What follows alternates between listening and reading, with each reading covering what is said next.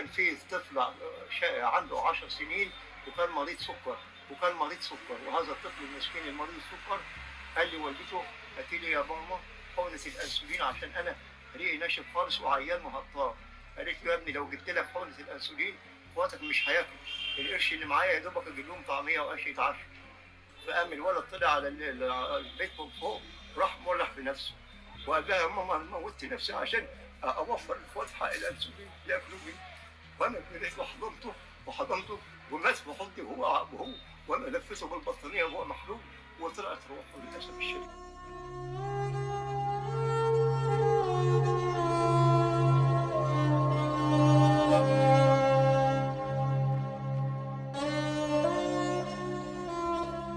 من يظن أن الملائكة تعيش فقط في السماء فهو مخطئ تماما. فالملائكة أحيانا تكون بيننا تعيش مثلنا تأكل تتكلم تتواصل مع الأشخاص ولكنها ملائكة في هيئة إنسان.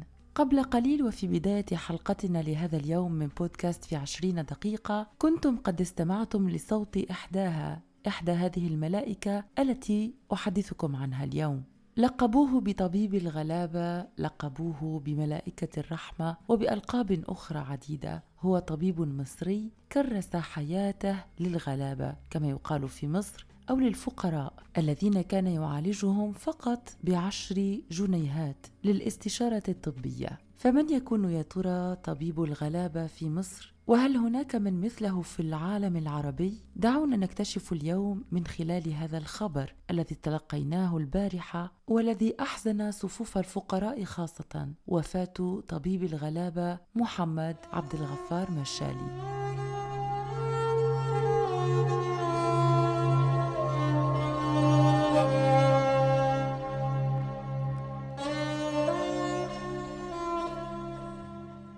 ولد محمد عبد الغفار مشالي في قرية ظهر التمساح بمركز إيتاي البارود بمحافظة البحيرة أو البحيرة في دلتا مصر لسنة 44 و900 وألف.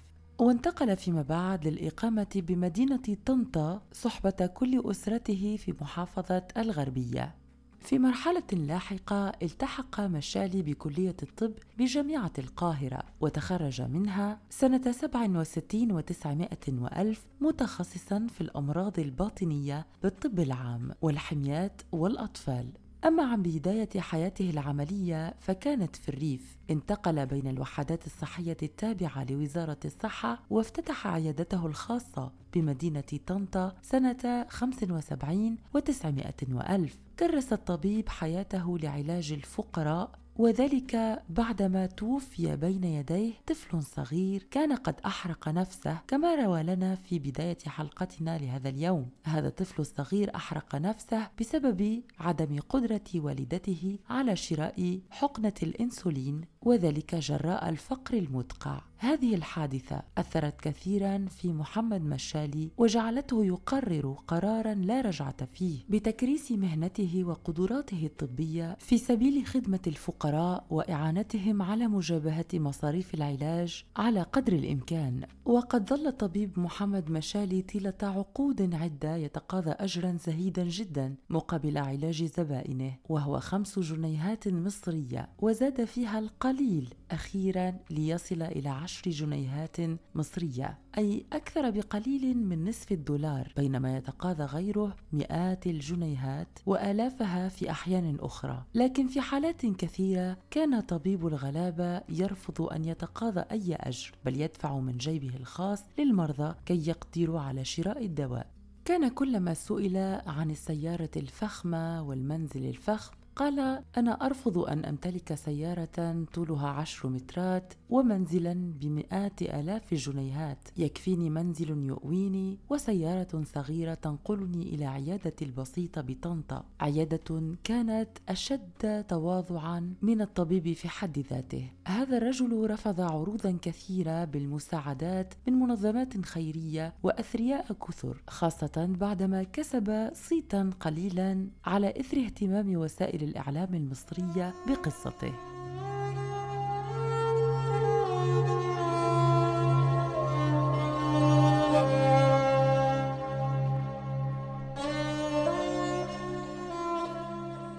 والدي الله يرحمه وهو على فراش الموت أوصاني خيرا بالفقراء أوصاني خيرا بالفقراء. عميد الأدب العربي الأستاذ الدكتور طه حسين أنا كنت من بعتبره الأب الروحي ليا.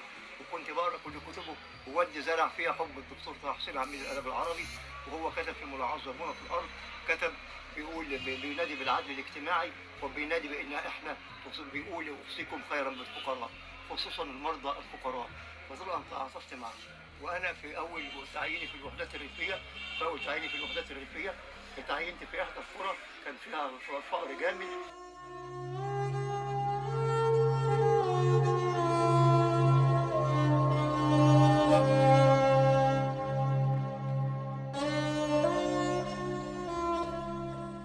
طبيب الغلابة كان كل حياته يولي الجانب الإنساني من مهنته الأهمية الكبرى. قضى خمسين عاما من كل مسيرته في خدمة الفقراء وفي مساعدتهم على مجابهة نفقات العلاج. أنا تخرجت من كلية طب القصر العيني جامعة القاهرة دفعة يونيو 67 واشتغلت طبيب امتياز في القصر العيني تعلمت على إيد أساتذة كبار كانوا الأساتذة دول كانوا محترمين وكانوا واخدين الطب مهنة إنسانية أكثر منها حاجة ثانية أنا والدي وهو على فراش الموت وصاني قال لي أوعى يا محمد تاخد كشف من واحد غلبان ما معهوش فلوس خالص وأوعى تكشف كشف غالي. أول كشف كان ب 25 قرش كان سنة 74 أربع كشف 10 جنيه. لما ده الزياده دي من عدة شهور هو كان 6 جنيه. يعني 10 جنيه ديت أنا بتكفيني احتياجاتي كلها. مش مانيش فقير يعني عايش كويس. خلاص ما نسيب غيرنا يعيش بقى. ما ناكل ونسيب غيرنا ياكل يا أخي. لازم ناخد اللي في جيب لازم ناخد اللي في جيب المريض كله نخلي المريض يروح يشتري من نسوى المستشفى عشان دكتور الجلدية تكشف 250 جنيه ويا دوبك نخش لها العيان بنبص كده وتروح كاتبة لهم مرهمين ويجيبوا نتيجة ما يجيبوش وخلاص وخدت 250 جنيه. وربنا اللي عالم هو الراجل جاب الفلوس دي منين؟ الكشف بتاعكم 55 قرش سنة 70 والدكاترة اشتكوه قال لهم 55 وصلها جنيه خلاها جنيه ونص.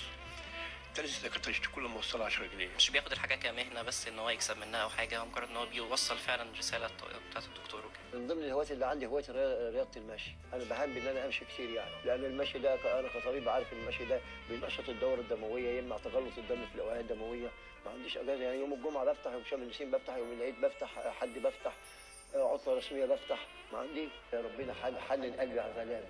لأن أنا نشأت من وسطيهم أنا مش ناشئ من أنا ما اتولدتش غني. أنا اتولدت من وسط الطبقة الكاسحة دي. فأنا مدين لها مدى الحياة.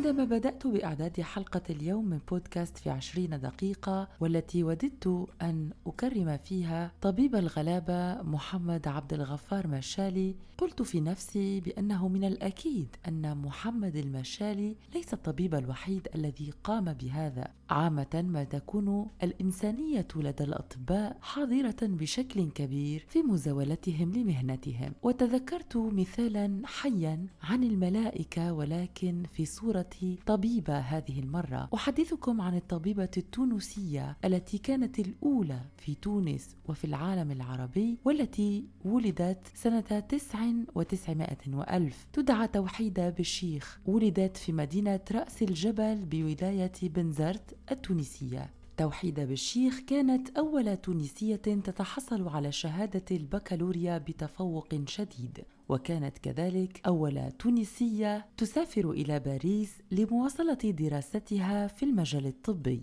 جاء تخرجها سنة 36 وتسعمائة وألف وناقشت في السنة الموالية رسالتها للدكتوراه فكانت أول طبيبة تونسية وأول طبيبة أطفال في تونس. لم تسعى توحيد بالشيخ إلى العمل في المستشفيات لأنها كانت مراقبة من قبل المستعمر الفرنسي كما أنها كانت متأكدة بأن الطبيبات الفرنسيات آنذاك سيضعن أمامها كل العراقيل بما أنها الطبيبة التونسية والعربية الوحيدة بينهن. عملت توحيد بالشيخ كطبيبة عامة ثم اختصت في طب النساء والتوليد. أما ما يهمنا بالنسبة لحلقة اليوم من بودكاست في عشرين دقيقة وفي قصة توحيده بالشيخ الطبيبة التونسية فقد عرفت الدكتورة توحيده بعملها الغزير وإنسانيتها اللامتناهية. كانت تداوي الصغار والكبار مجانا في باب جديد. الجديد وباب منارة بالعاصمة التونسية فعرفت بطبيبة الفقراء أو كما يقال بعبارة تونسية الطبيبة اللي تداوي بلاش فلوس. وليس من باب الصدفة أن تفتح الحكيمة في الثلاثينات عيادتها بمنطقة باب منارة قبالة طبيبة الأسنان بنزينة والدكتور محمود الماطري طبيب الفقراء هو الآخر لتصبح العيادات بمثابة جمعيات خيرية ملتئمة في مكان واحد.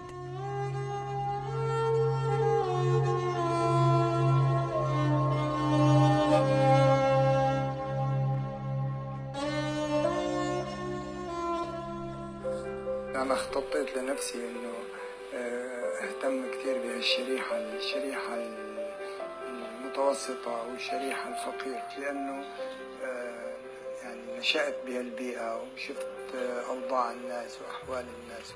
بدعم كل يعني كل الشرائح يعني وال بس بهالظروف هاي المهجرين لهم وضع خاص لهم ظروف معينة بحاجة لعطف واهتمام يمكن أكثر من المقيمين سابق وقت مشيت بهالطريقة مو بقصد إني أعمل فرق بمهنة الطب أو بشيء أول شيء ريح ضميري أنا أرتاح ضميري وأحس إني أديت واجبي.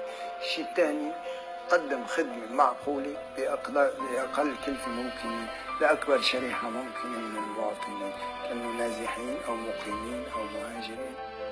الإنسان طالما هو قادر على العطاء لازم يضل يعطي. عندنا نسبة كبيرة من الأطباء في جرمانة آه، يعني بي- بيضحوا بي- بي- بيساعدوا بيآزروا الشيء اللي يعني بتصور إني حققته إني يعني نميت آه، غريزة التسامح التسامح والعمل الجماعي بالبلد مع رفقاتي يعني رفقاتي الأطباء. أنا صار لي سبع سنين مهجر جاي قاعد في جرمانة كل ما بتعب بيجي لعنده لأنه برا ما بحسن يتحكم. دكتور عم ياخذ 3000 ليرة. برا ما بيقدر يجي لعنده. هون هو إنسان ما في منه يعني. زلمة آه، لا يعني ما بياخذ مصاري. يعني بيراعي الفقير والله هيك يا ريت كل الناس مثله دكاترة يعني. أكثر شيء بطمح له بحياتي هو التسامح بالمعاملة بين الناس. بكل شيء يعني مو بس بمجال ال- الطب العمل الخيري العمل الجماعي العمل التطوعي. عرفت شلون؟ كمان إنه تسود المحبة والسلام بين الناس. والبلد تعيش باطمئنان بتمنى من كل قلبي اني ضل أقدر مارس عملي وقدم خدمة لمرضاي حتى آخر لحظة بحياتي.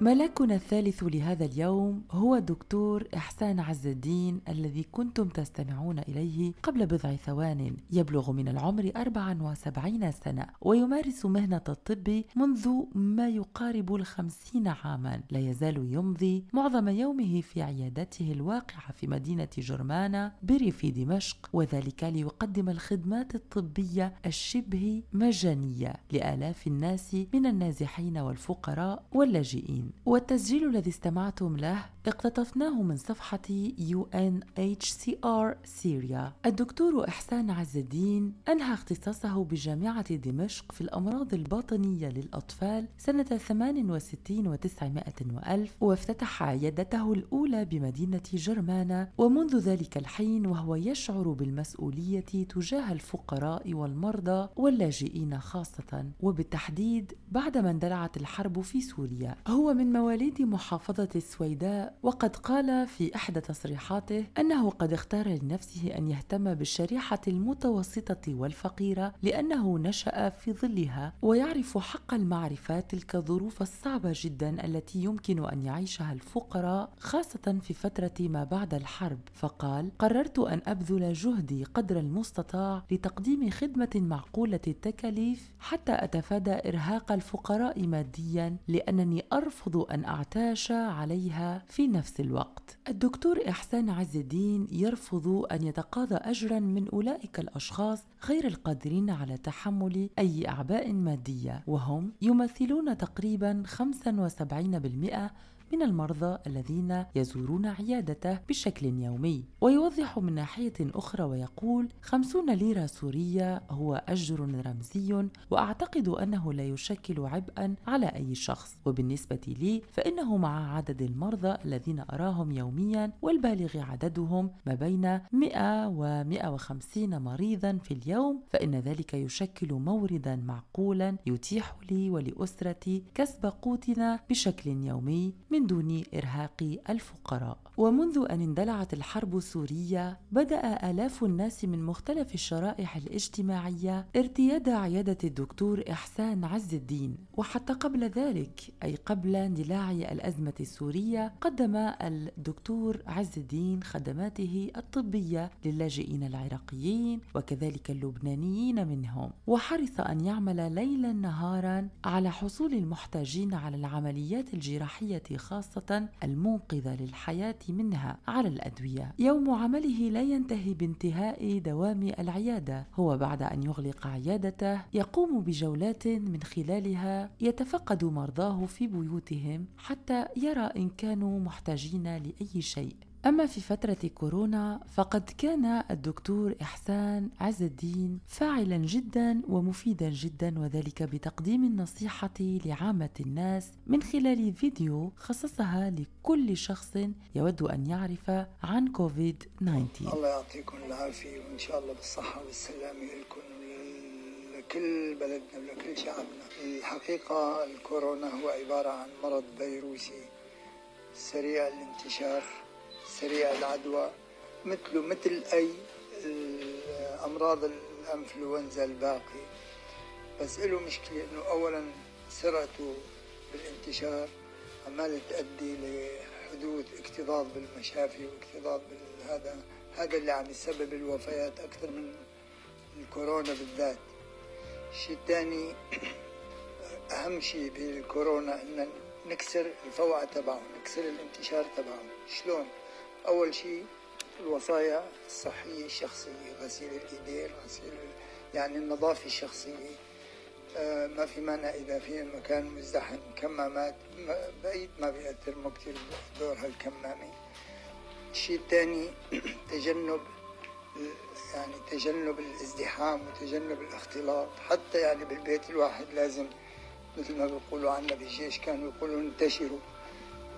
آه، أهم شيء تجنب الاجتماعات تجنب الازدحام الاعتماد على النظافة الشخصية خاصة البيت مهوى وال, يعني الاعتزال بالبيت أفضل شيء الاعتزال بالبيت أفضل شيء. أو أولا بيأمن إنه الشخص ما بينادي شيء ثاني إذا في شيء لا سمح الله ما بيأدي غيره. أهم شيء العزل المنزلي الالتزام بالبيوت أهم من أهم من أي شيء الاهتمام بالمعقمات خاصة. الحوائج الشخصية الأبواب الطاولات المساند كل الشغلات هاي لازم تكون معقمة. وأهم شيء المرض صح مهم وصح يدعو للاهتمام لكن لا يدعو للرعب. مثله مثل أي جائحة تانية.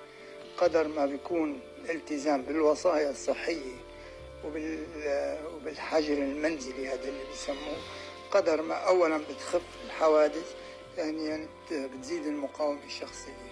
وقت بيكون ما بينادي يعني ما بيصير في اختلاط بتخف نسبة العدوى. والأمور إن شاء الله سليمة.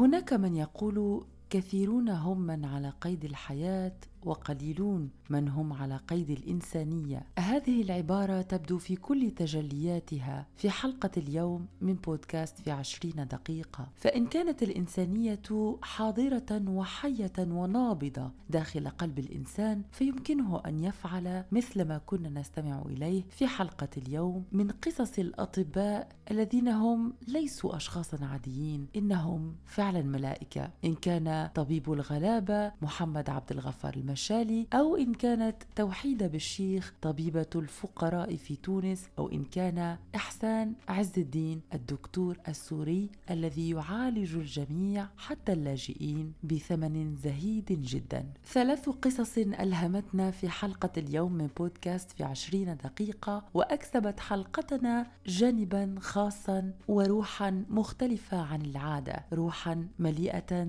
بالإنسانية. كانت هذه حلقتنا لليوم من بودكاست في عشرين دقيقة. نتمنى أن تكون قد نالت إعجابكم. إلى اللقاء.